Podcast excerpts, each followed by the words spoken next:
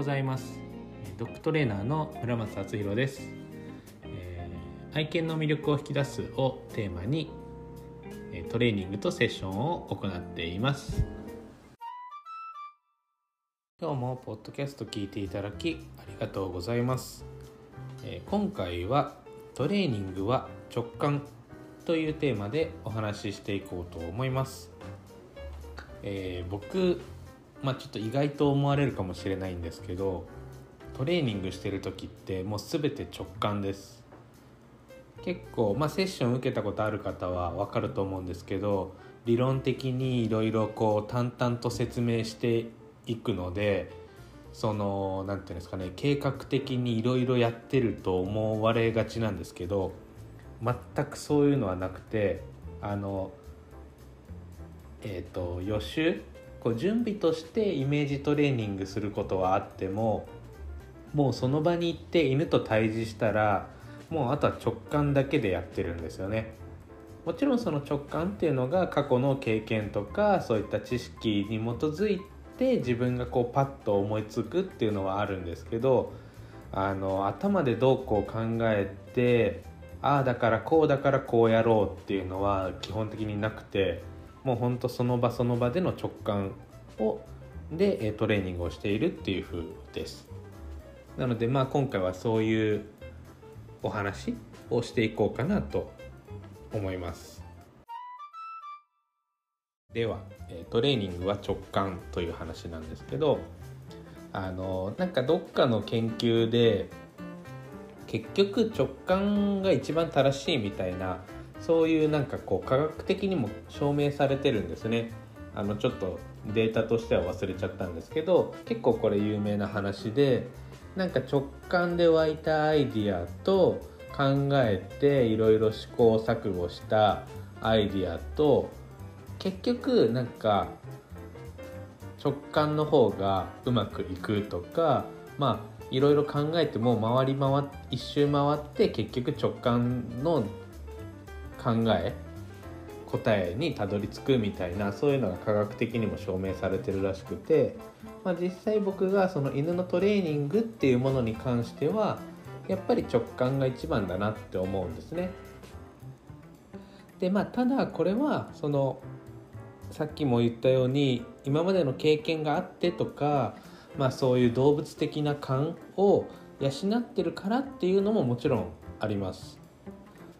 で僕の場合やっぱりもうその物心ついた頃から家に犬がいてでまあ一人っ子だったのもあるので、まあ、10頭とか15頭の犬たちと一緒に暮らしていてやっぱりそこの自分の感覚っていうのが人よりも秀でてるとは思うんですよねこの動物的な勘みたいなところが。そうなのでまあ、もちろんそれが皆さんに当てはまるとは限らないんですけど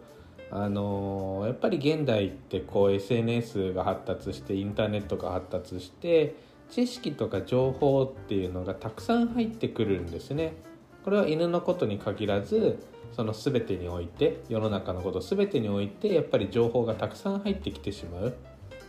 のでそれがその例えばテレビとか携帯だけじゃなくてもじゃあ外に出て車を走らせれば看板がたくさんあってとか、えー、なんか CM が流れててとか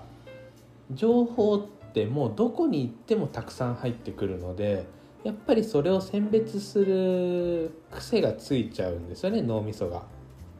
その選別する癖っていうのがその理論的にこれは正しいことなのかとかこれはどういった意味なのかとかそういうことを無意識に脳がもう考える癖がついちゃうんですね。でそうするとやっぱり頭でっかちになっちゃって理論理屈で考えて犬に何がいいのか何が正しいのかみたいのを考えちゃうんですよ。これ僕も陥るのでやっぱり僕もそういった犬のことは特に勉強したいし何て言うんですかね理論理屈は結構やっぱ好きな方だし多分知的欲求も強いんですよね。何かを知るってことがすごく楽しいと思うので。でもそれが逆にこうそればっかりになると犬との関係ってやっぱりうまくいかなかったり逆にうまくいってたとしてもそれは独りよがりというか自己満足なトレーニングとか犬との関わりになっちゃってるっていうのが、まあ、僕は自分の経験上あるのでやっぱり一番大事にするのはその自分の直感。で直感でやってみるっていうのをまずとにかく大事にして実践してます。はい、でその直感でやってみて実践して、えー、まあ、何かしらの結果が絶対得られるわけじゃないですか。そのうまくいってもうまくいかなくても。でその時に例えばうまくいったらどうしてうまくいったかっていうのをその自分の持てる知識と、えー、技術と経験をもとに理論的にこう考えて言語化してお客様に伝えているっていうだけなんですよね。でこれが失敗した場合もそうであ今こうこうこうだから失敗してこういうところを改善した方がいいんだなっていうのを考えるんですね。考えるというかその分析するというかなんでその不思議な感覚なんですけど動画を撮ってるのと一緒なんですよね動画を撮って見返してるような感覚でもちろん動画撮ってないし見返してないんですけど自分の目で見たものでそれが頭の中でもう一回流れてああ今こういうことをしたからうまくいかなくて犬は多分こう感じててあ自分の今の動き方こうだったから良くなかったからじゃあ次はこれを改善してじゃあ次こういうふうにやってみよう。あそっかそっかだから失敗したんだな。じゃあ失敗した理由が分かったから次ここ改善すればうまくいくなって言ってこう動画が流れる感覚なんですよね。でそのそれをこう客観的に見て言語化して言ってるだけ。なのでお客さんからすると聞いてる側からするとものすごく理論的でこうなんかロジックがあってこう理論リズメというかリズメされたトレーニングのように感じると思うんですけど実は全く逆で直感でやってみて説明するのに理論が必要言語化した方が分かりやすいからただ後付けで話してるだけなんですよね。まあ、ただそのさっきも言ったようにそれその言語化するには、えー、その語彙力うんとその知識だったり技術だったり経験というそのまあボキャブラリーが必要なのでそこは日々こう蓄えて養いつつっていうところでまあどっちも結局やってはいるんですけどやっぱりその犬と対峙した時には理論とか理屈よりも目の前の犬とどう向き合うかってことしか考えてなくてパッとこう出会った時に感じたことだったり思ったことっていうのをすごく大事にしています。なのでなんかその僕はやっぱその動物的勘でこの子多分こういうこと苦手だろうなっていうのが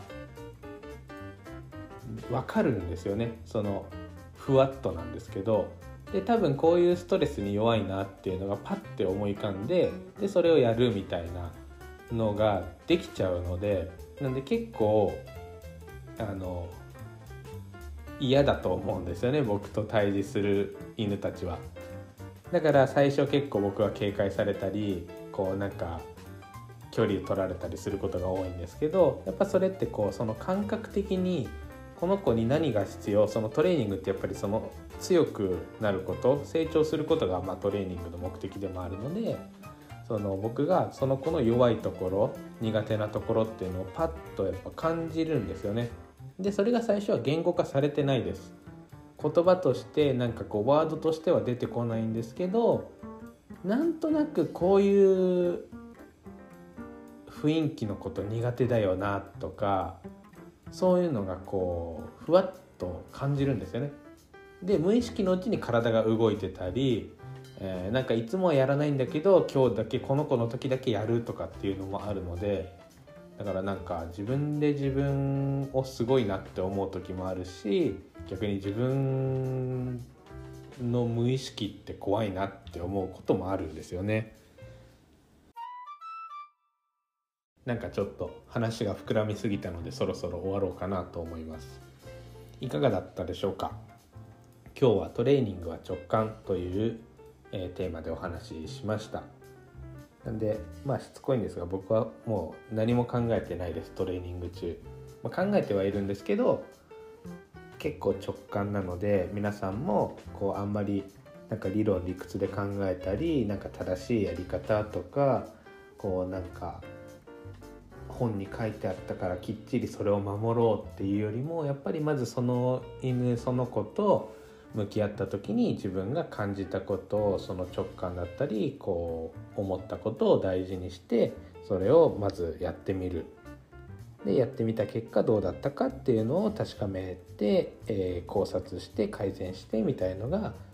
大事なのかなと思ってるので是非あのまあ、お金のかからないことなので直感で動いてみるっていうのはお金もまあ時間もそんなにかからないので是非、えー、一度試してみてもらえたらいいのかなと思います。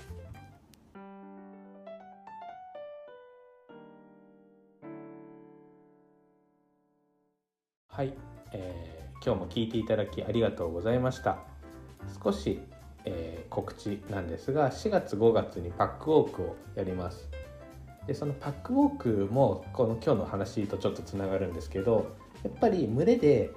みんなで10頭とか15頭で散歩すると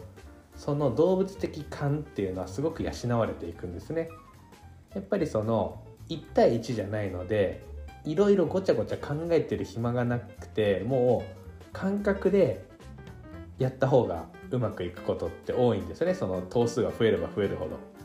でなんとなくこの子の方が相性がいいなとかなんとなくこの辺のポジション歩いた方が楽だなとか